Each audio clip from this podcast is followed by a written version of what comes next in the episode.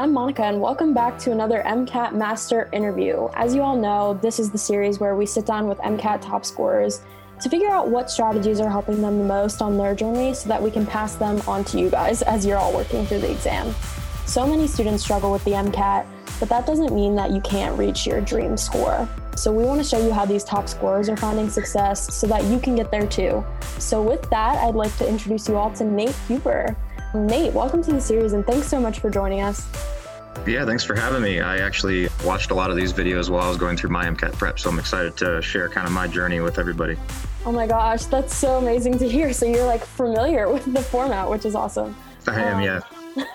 yeah, well, we're so glad that our previous videos were helpful to you, and, and hopefully, this video or um, recording will be helpful to other students. So, before we get started with like the questions and everything, we just wanted to give our listeners a little bit more information about you and your background. So, when Nate studied for the MCAT for the first time, one of his first practice exam scores was a 498. When he wrote the actual exam, he scored a 500, just a two point improvement. Discouraged, he didn't take the MCAT again until two and a half years later. This time, he came in with a new attitude and a new plan. However, even though his studying methods had improved, his score still fluctuated pretty significantly. But this time, when faced with this adversity, Nate pushed through, and in just three months, he had increased his score to a 514 by his second exam date, even citing a 520 on a practice exam along the way.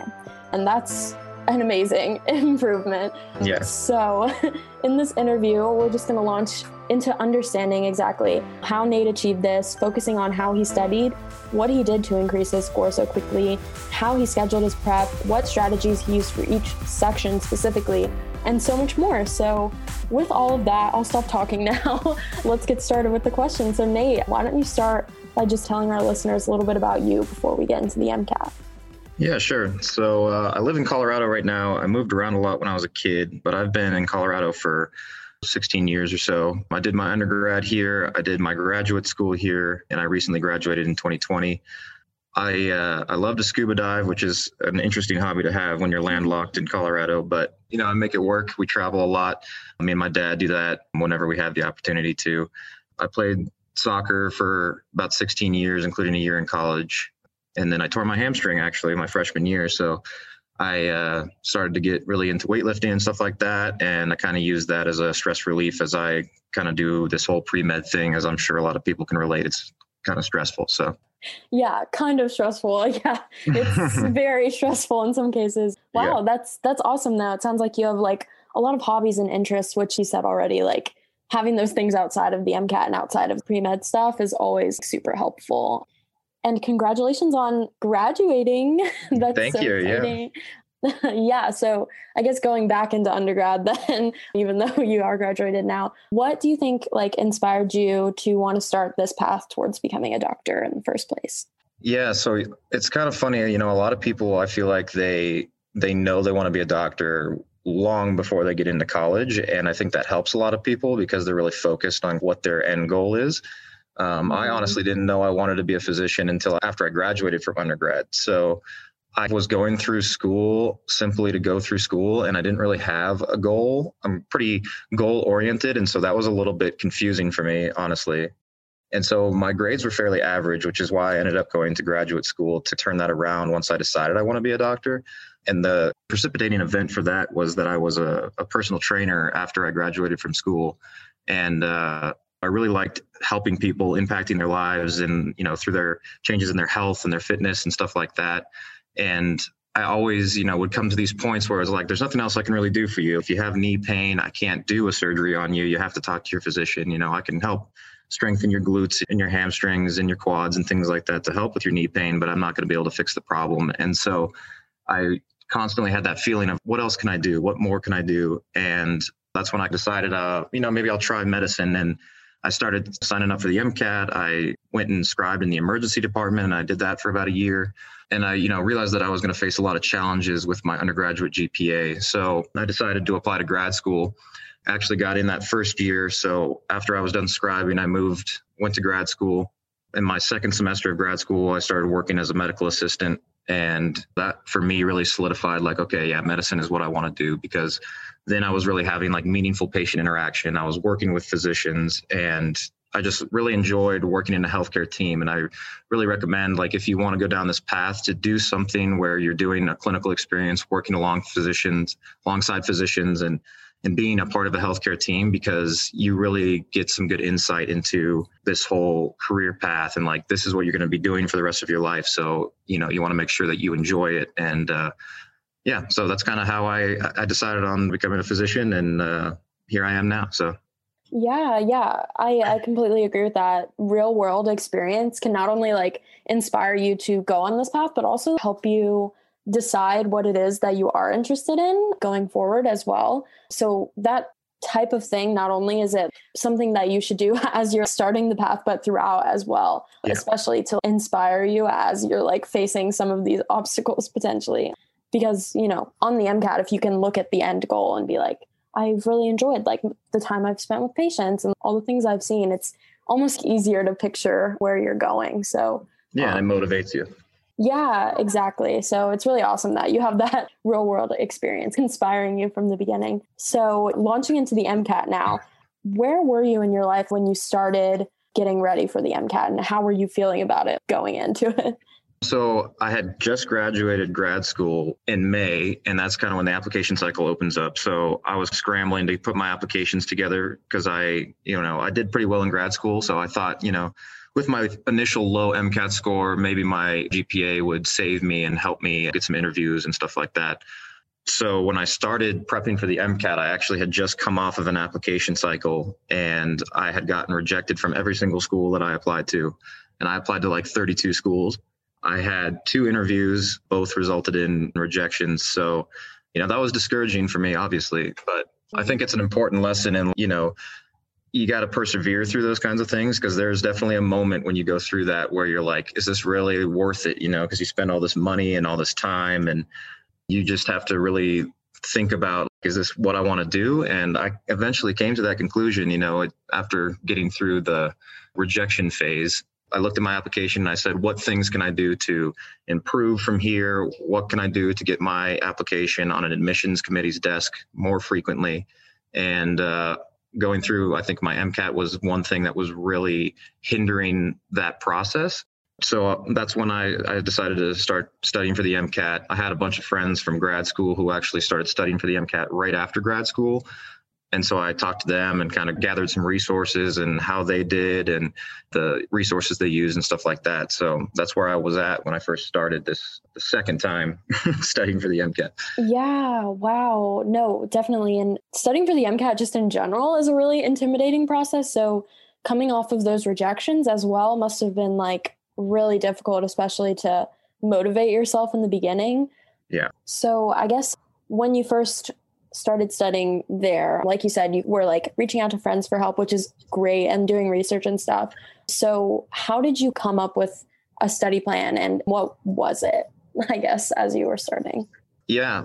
I think a lot of people's heads might explode when I say this, but I didn't really have a strict study plan when I approached it the second time. I hmm. had kind of a general thing that I wanted to follow, which was essentially you know, I wanted to do six weeks of content review and then six weeks of practice. So for those who are just getting into the whole MCAT prep, you spend a lot of time gathering all the information that you need. And then the second half of your studying should be how to apply it because that's really the most important part that's what the whole mcat is about is how do you apply these basic scientific concepts to these novel situations and even then, I didn't stick to that wholeheartedly. I ended up doing only five weeks of content review and seven weeks of practice because I got into this mentality of, well, I have all this information, but I don't really know how I'm going to be asked to use it. You know, it'd been, like you said, two and a half years since I took the MCAT the first time.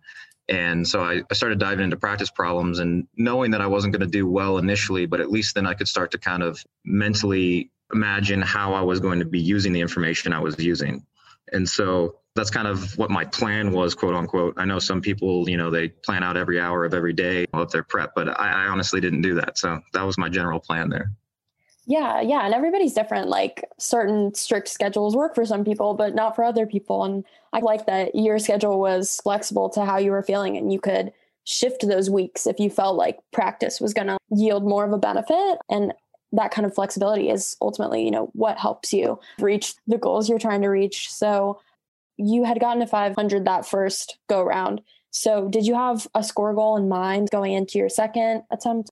Yeah. Um, I feel like in the pre-med world, a lot of people just hear like if you get a 510 or higher, you're probably going to be okay. Like that's when things start getting competitive for you and like you can get your application on more desks to be looked at and stuff like that. That's really the power of having a high MCAT score in my mind is like people will actually look at your application. I feel like mm-hmm. some of the schools I applied to last cycle probably just threw my application away looking at my MCAT score.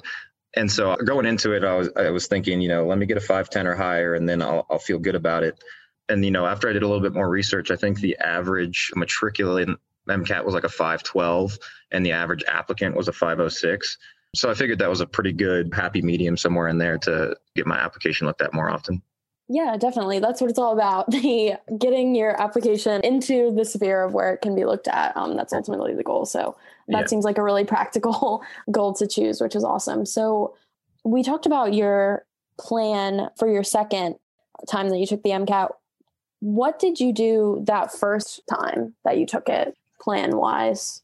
Yeah, you know, I ended up taking one of those MCAT prep courses through the Princeton Review, and it was like three hour long classes, three or four times a week. I don't really remember how long I had to do it for. I think it was maybe three months or something like that. And honestly, if I could go back, I probably wouldn't do it again. Not anything against Princeton Review, but just because when I studied the second time, I used so many different resources. And I think approaching problems from different perspectives really amplified my ability to understand it. Whereas with my first time that I studied, I only used Princeton Review. I did nothing else other than what they were telling me that I should know. And I just felt, you know, being so one track minded kind of hindered my studying the first time. Whereas the second time, like, this resource gave me this piece of information, this resource gave me this piece of information, and it helps me form a, a better way of approaching the problems on the MCAT. Yeah, for sure. There's so many different types of resources out there and it can be really hard to like navigate for sure. So doing a course or something like you did with Princeton might seem less intimidating, but all those resources are ultimately there to help you. So it's really awesome that you were able to kind of diversify like what you were using the second time around to to help yourself. Yeah. So on the note of resources and materials, what were the ones that you found the most helpful throughout your prep? I have a whole list, but I think the most important one that you can use is UWorld.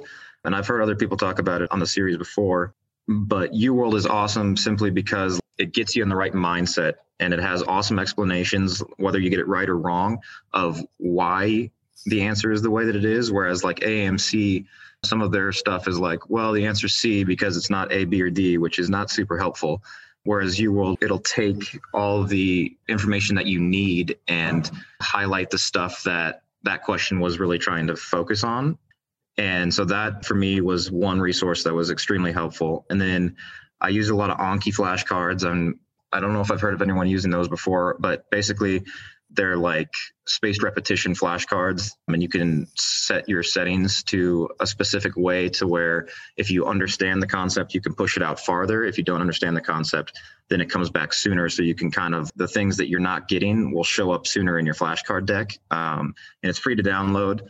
And there's a lot of mcat decks online that you can use that you can just download that other people have made and the two that i would suggest are the MileDown deck and the ortho deck. Those are the two that I used. And then as far as other resources, you know, I used the Kaplan books for prep this time. And then the Khan Academy MCAT series online. I think they're retiring it soon. I think it's September of this year, but that's a great resource. And then um, I use a website called leah4sci.com for all the math and chemistry rules. She has a really good series on there. Uh, she's an MCAT tutor and basically like highlights how to use all of the math rules and how to approach chemistry problems, you know, like calculating pHs and stuff like that really quickly. I watched those over and over again to make sure that I understood that. And then I used MCAT Mastery CARS course. And there's a series on YouTube called AK Lectures. He's a very well spoken guy who really goes into like really good detail about certain subjects. He has a whole MCAT series that were really helpful for me that things that Khan Academy didn't touch on, he had videos on. So those are a couple that I would recommend. Thanks for all those super specific resources. I feel like, like I said already, sometimes it can get really overwhelming trying to figure out which ones to use just in general, not even getting into the specific sections, which we'll get into later, but just figuring out a place to start, especially with content review. So, yeah, a lot of those resources, we found a lot of top scorers use those. So mm-hmm. they must be good. Yeah, I'm yeah. Glad that glad that you mentioned them again.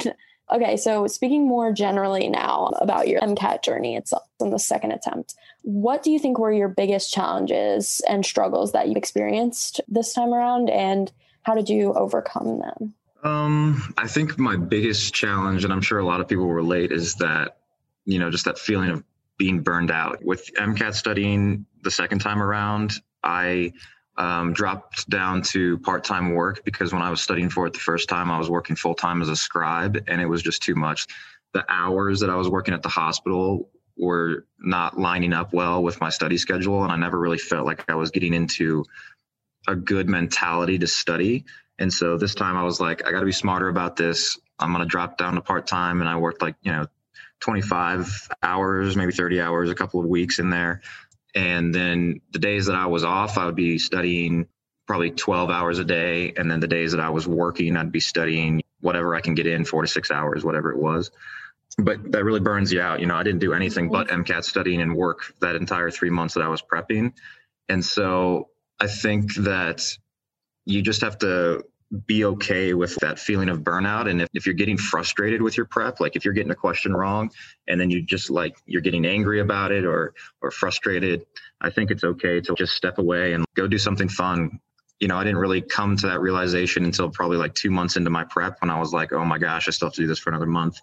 But, you know, I found myself when I was in the mentality of, oh, this sucks, you know, I, this is I'm tired, you know, I'm not getting any sleep, et cetera, et cetera. I just would step away. I would go hit the gym or go hang out with friends or something like that. And being okay with doing that is really important, not only for your mental health, because if you come into MCAT studying, you know, in a negative mindset, then you're really not going to get anything productive out of it. So you might as well take some of that negative energy and make it positive so that you can come back the next day and really tackle it with the right mentality. Definitely. I feel like burnout is so prevalent with this exam because, like you said, people find it really easy to not let themselves off the hook without feeling guilty about the MCAT the whole time, like while they're doing other things. Mm-hmm. So I think that's a really, really good point. And it's hard to overcome, but you gave a lot of suggestions for how to implement other things into your life, which is always important for mindset, as you said already. So, was there anything in your prep that, I guess the reverse question, is there anything in your prep that you did wish you hadn't done?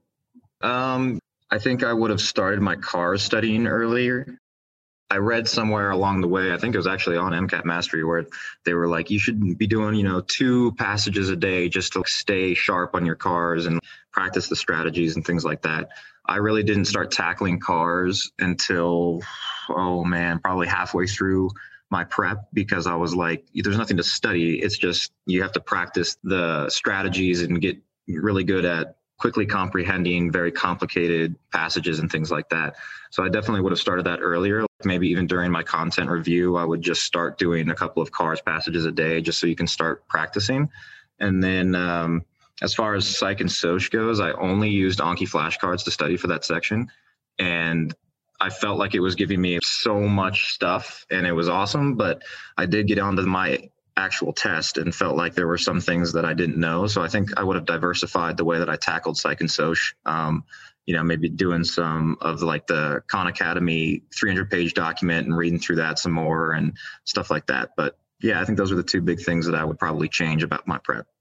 Yeah, definitely. And you've taken the exam and you did well. So hopefully these regrets aren't super relevant now, but yeah. still good to know for students that are looking to increase their score as well. That was great advice. And you gave great advice a second ago as well. So if a student was listening to this and they were like wanting to increase their score, do you have any other big pieces of advice that you want to mention that were helpful in helping you to increase your score? Yeah, I think a big part is being honest with yourself. And if you're not understanding something, then you need to find a way to understand it, even if it's not high yield, you know, quote unquote high yield, because you, you can be presented with anything on the MCAT. Even if, you know, people say that 5% of it is OCHEM, that doesn't mean you won't get an entire passage related to OCHEM. So if you aren't understanding a specific topic, I think it's really important because I went through this kind of same mental struggle of like, gosh, I'm not getting this and just trying to veer away from it because it takes a lot of energy to want to dive into the things that you don't understand really well. But you have to do it. And I think an important part of that is keeping a list of the things that you don't understand. And when you have the most energy, which is usually at the beginning of the day when you start practicing or studying or whatever you're doing that day, just go and find a video that talks about it. And even if you play it in the background while you're doing something else, or you know, just find a way to get exposed to it so that it doesn't seem like such a hassle to do the things that you're not comfortable doing because you're not understanding it. And it is a little bit of a mental battle, but it's important and it really does pay off. I mean, I'll talk about it a little bit as we get further into this, but with the physics and chem section, you know, a lot of that stuff I was just awful at when I started.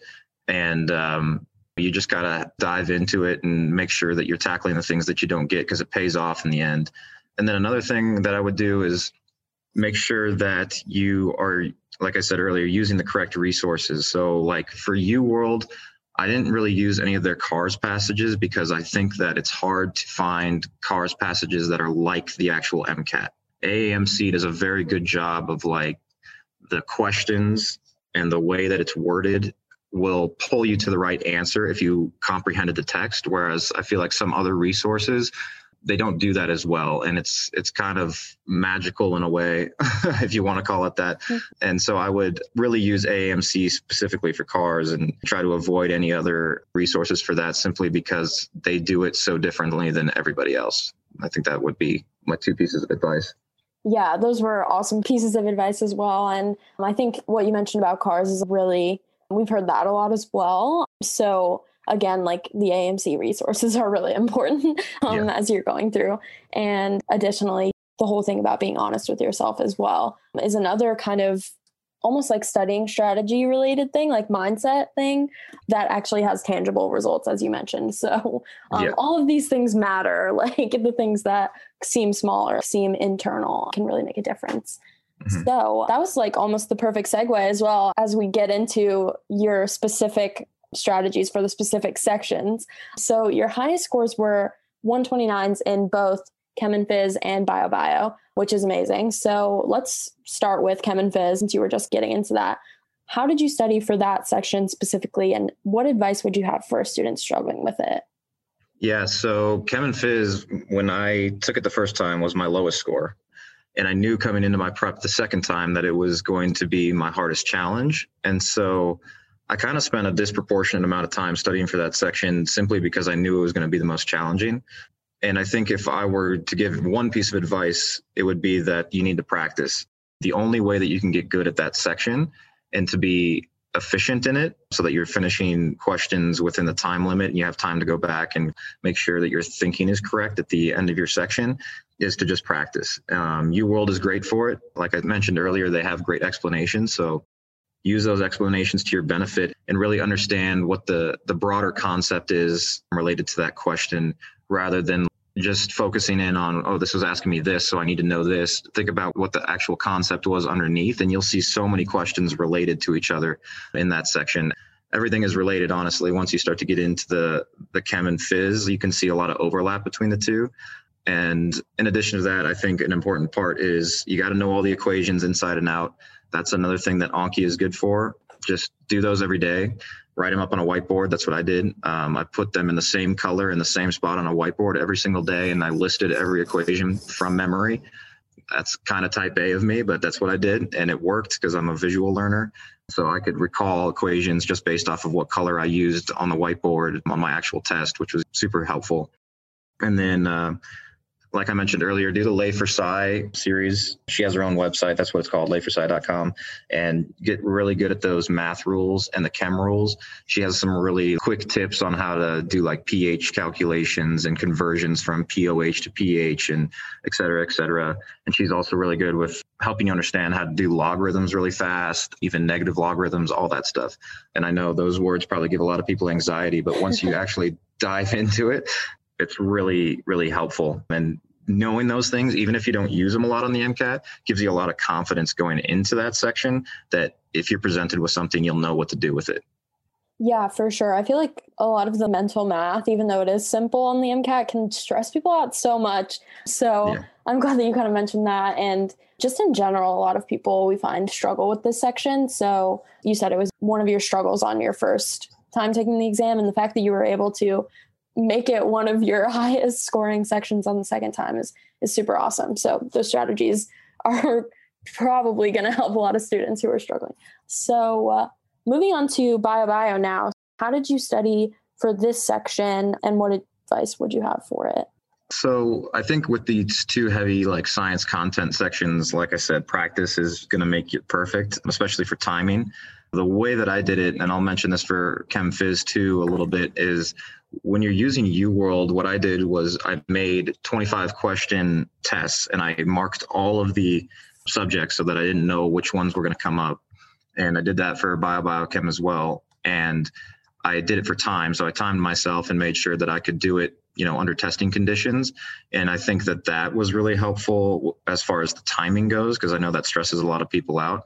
Which, if you're doing plenty of practice, by the time you get to the MCAT, you don't even notice the timer. I know that I didn't. I didn't look at the timer one time when I took the actual MCAT this time, and I think I finished each section with 10, 15 minutes at the end. So I had plenty of time. So don't let that stress you out. Just practice a lot, and then as far as bio biochem goes, make sure that you know your amino acids inside and out. I mean, I don't know why, but the MCAT loves to talk about the amino acids. I think my actual MCAT, I had 14 questions related to them. So just know their structures, know their abbreviations, know their properties and things like that. And that alone will increase your score quite a bit. And then in addition to that, just make sure that you stay organized, understand that like no one's expecting you to know everything about physiology. So if you haven't taken a physiology class, it's okay. You can still do really well in bio biochem because you just need to know real basic scientific concepts and then be able to apply it to some physiological concept and not having a strong foundation in, in physiology will not be the end of you in that section. Just make sure that you know how to apply things. And that really comes from practice, I think. Yeah, practice is is so important and I feel like you've mentioned it a lot already. But just to reiterate, we definitely as well and a lot of our tutors believe that practice can be one of the best ways to increase your score. So, especially on a section like this where the passages can be confusing or intimidating, like practicing how to approach them and things like that is is vital um, as you mentioned. So yeah. that's awesome. So your next two scores were also tied. So you had 128s in both cars and psych and soc um, which you were kind of talking about these two sections already. So let's start with psych soc how did you study there and what advice would you have? Yeah so like i said i, I only really used anki flashcards for the psych and soc section. I did the MileDown anki deck and then i followed that up with the ortho anki deck and there's another one called Jack Sparrow that a lot of people said they used, but that one was like specifically for his type of studying, which was like, here's a single word on the front of the flashcard, and then the back of it was this really long explanation. Uh, and I didn't find that super effective. So I really only used MileDown and Ortho because they were just quick definitions that I could get through like a whole deck in one day, basically, of studying. I, I was able to get through a lot of content really quickly using those flashcards. I would recommend, though, that you find maybe another resource for that section. I mean, Psych and Soc really is just a bunch of definitions. And if you get the definitions, great, but I would make sure that you know all of them. So, like, I didn't even read the, the Kaplan book. I would probably recommend reading that and maybe finding some online resources through Khan Academy or something like that just to diversify your study and so you make sure that you know all of the definitions that you do need to know. Yeah, yeah. A lot of people seem to get caught up on the definitions in the section because there are so many and studying for them and keeping them fresh. So, yeah, even though the passages may not seem maybe as involved and it feels like more definitions and stuff, it's still really important to figure out how to study for that effectively. Lastly, we have cars. So, a lot of students struggle with this section as well. So, how did you find studying for it? And do you have any advice for struggling students? Yeah, so cars, um, I'm like everybody else. I struggled just the same. Mm-hmm. I think it was probably my second hardest section that I came across. And every day my scores in cars would fluctuate. I mean, one day it would just click for me and another day it wouldn't. And it was a little bit frustrating, but I think what really started to work for me was when I actually took the MCAT Mastery Cars course and they basically take AAMC passages and walk you through the strategies that they use and you can kind of sit back and watch as somebody else dissects a passage and the strategies that they use and just that observation alone can give you a lot of information. And one of the strategies that you know they kind of use is that you should write down kind of a summary of each paragraph after reading through it. And i kind of adopted that strategy but kind of manipulated it a little bit. And what i would do is read through a paragraph and then in my mind or just like quietly out loud i would say okay this is what this is about just real quick. And that seemed to save me a little time because cars when i was practicing was always i was always over time um, until the very end when i was like the last two weeks of my prep i finally got the timing down. And i think it was that strategy that really pushed me over the edge into being able to improve that score. And other than the 520 that i got in my prep I think the 128 that I got in the actual MCAT was the highest car score that I had ever gotten. And I think it was those last two weeks of like, okay, I understand how to use this strategy now that really helped me. So that's really what it comes down to in cars is finding a strategy that works for you and that you can replicate with every single passage, regardless of how challenging it is. For me, like philosophy passages were always the worst because I had no idea what it was talking about.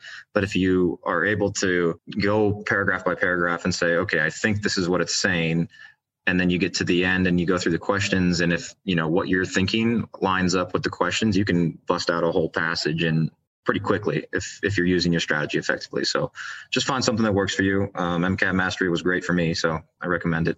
Awesome. We're so glad to hear that. And and definitely the cars section seems really individualized. Like you have to find like you said already um, the strategy that's going to work for you as an individual um, and it might not work for other people as well. So and that can make the world of a difference, especially on this section, which is so focused on strategy. So, yeah, thanks for expanding on all of those sections specifically. So, moving on to the actual day of your MCAT, what was it like to walk into your exam day and, and how were you feeling throughout? Yeah, I actually have a little bit of a funny story about the whole MCAT day. So, the day before my MCAT, I went and stayed at a hotel right next to the to the testing center because I wanted to make sure that I could like wake up and be on time and not have to stress about driving because my testing center from my house would have been like a 45 minute drive and uh, I would have had to get up at I don't know five o'clock in order to get there on time. So I decided I would just drive out there and stay at a hotel near it the day before, kind of get acclimated to the environment and make sure that I could sleep okay. but the hotel that I was staying at, um, there was like a party in the hallway the night that I I checked in. and yeah, it was a disaster. And so I I uh, I stayed up that night. I'm pretty sure I was up till four o'clock, just having to listen to the people laugh in the hallway and like loud music and all this stuff. And so I had to talk to the front desk the next morning. I'm like on three hours of sleep, and I'm like, is there any other room that I can get? Because I have a really important thing that I have to do tomorrow, and uh, I can't get any sleep. And she's like, no, we're all booked out. And so I spent the next day basically driving around town trying to find earplugs. And for some reason, this town just didn't have earplugs. I went to a pharmacy, I went to King Soopers, I went everywhere I could find, and no one had earplugs. And so it's like 6 p.m. and they call my cell phone while I'm driving around and they're like, hey, we actually have a vacancy if you'd like to take this room. So I move rooms when I get back to the hotel. And as I'm laying down to go to bed, I was like, all right, I'm going to get plenty of sleep. It'll be fine. You know, there's dogs down the hallway that start barking. And I was just like, you've got to be kidding me. Luckily, their owner came home within the hour. So I was able to get plenty of sleep. But then, uh, you know, I was just kind of stressed out about that whole situation. So if you're going to do a hotel, I would make sure that you go to a nice hotel, one that has like really, you know, good soundproof rooms and things like that, because that was just stressful in itself. But then the morning of, I woke up somewhat early. I did like a little HIIT workout in the morning because after I work out, I feel like I can um, focus a little better. So I did just like a 10 minute workout in my hotel room really quick. Um, I wouldn't recommend going crazy on the caffeine the morning of your MCAT because I drank a lot of caffeine just to stay focused. And the adrenaline that you get when you step into the testing center is kind of overwhelming. And that combined with the caffeine can I don't know, just push you over the edge a little bit in terms of your anxiety. So go light on the caffeine, even though you might need it to focus. Just get a little bit in you, and the adrenaline will get you the rest of the way because it is very stressful. Your future is is kind of dependent on how well you do on this test, and you know I'm sure a lot of people have that thought, and I certainly did that day. But you just kind of have to push that to the side and you just you have practiced, you have done everything you can, and now you just have to prove it. So that was my journey to my MCAT that day. Wow, what a journey it was. yeah, a lot of unanticipated challenges can come up.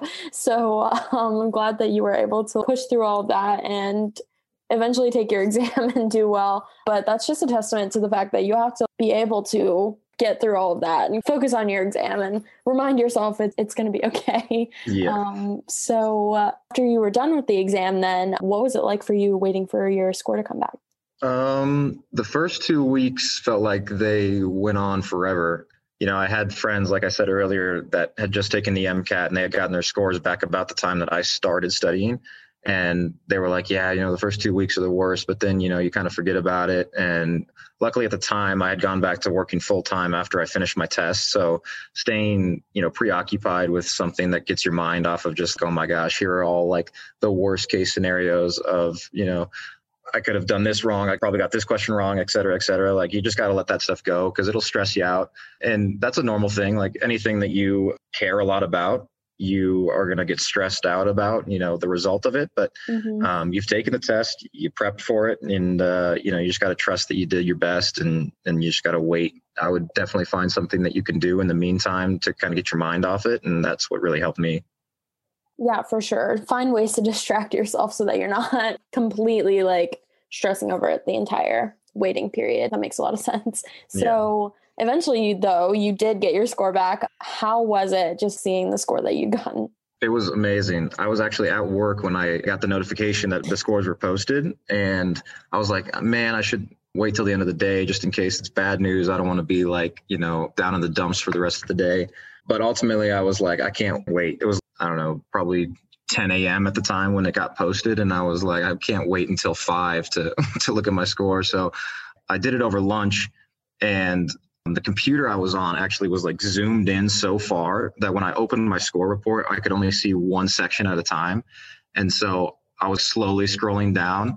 And when I saw that I got a 514, I jumped out of my chair and I was just looking around for someone to tell. Um, yeah, I mean, it was a really exciting moment. And uh, I hope that people will take that and be like, yeah, I want to be that way. I want to be running down the halls, super excited. And you will if you if you put the work in. So it was awesome.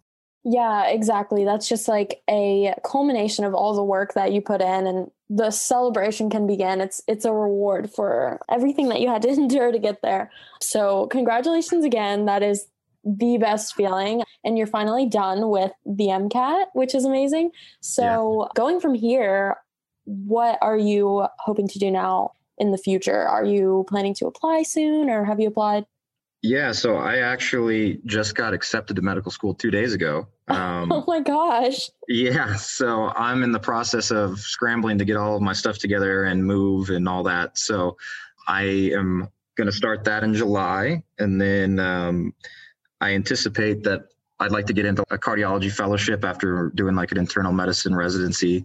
That's kind of what I've been leaning towards. Um, I had an uncle who had an open heart transplant and, uh, you know, interacting with his physicians and things like that really kind of influenced my path towards cardiology. So that's kind of uh, the goal for the future. Wow, that's awesome. Congratulations on that acceptance. That's so exciting. Yeah, thank um, you. And it's starting so soon. You're about to get started on the next phase, which is just super exciting. All the hard work has paid off. So, um, exciting few years coming up for you. Well, that's awesome. I, I think that was all the questions that I had for you. I guess just to finish, there are probably students, you know, listening to this who are struggling with their exam. Do you have any final pieces of advice or anything left that you want to just say to them? Yeah, a lot of MCAT prep is just getting through the mental battles that you kind of bring up with yourself, you know, like, oh, I'm tired, I don't want to do this, or this just doesn't make sense, I'm not getting this X, Y, and Z. And understand that that's normal. Everybody goes through that, but you have to find a way to get through those mental hurdles. And in the end, it's all going to pay off. Just keep in mind why you're taking the MCAT. You know, the whole purpose of it is because you want to be a doctor. And you know, it pays off. At the end of the day, you're going to put in the work that you think is appropriate to get you where you want to go. And so just keep that end goal in mind. And I want everyone listening to this to have the same experience I did, where you had to run down the halls to find someone to tell about your score, and you will get there if you put the work in. So, yeah, that's awesome. And thanks so much for saying all of that and for taking the time to walk us through your entire journey, Nate. And congratulations again on everything. We really appreciate your time and everything. Of course. Thanks for having me. Yeah, um, and good luck with everything going forward, starting medical school. So exciting. And finally, thanks to all of our listeners for listening to this. Good luck with your exams. And as Nate said, you guys can do this. And just remember all the hard work that you're putting in and, and the goal that you're working towards. Um, but you got this. Hey everyone, this is Monica again, and before you go, I just want to remind you that if you're not receiving our daily free MCAT strategy and success story emails yet, definitely be sure to sign up for those at mcatmastery.net slash free course. In addition to that, if you feel like you might need personalized help with the exam um, and would like to have an MCAT mentor kind of look at your situation and help you identify exactly what's holding your score back, you can look into that too at mcatmastery.net slash mcatmentors. And lastly, and most importantly, we just want you guys to know that you have what it takes to succeed on this exam. We know the MCAT is intimidating, and when you get a score that's lower than you expected on a practice or on the real thing, it's so easy to feel discouraged or frustrated or even hopeless about the exam. We get it, a lot of us have been there. So, we want to give you the guidance that we wish we'd had when we were in your shoes. And that's what these interviews are for. That's what our emails are for. We want you guys to be able to feel confident again. And most importantly, be able to see that med school admission is possible and it's not out of your reach at all. So, thanks again for listening. And remember that every top scorer, every med student, and every doctor made it through this journey. So, you can do it too. You guys got this.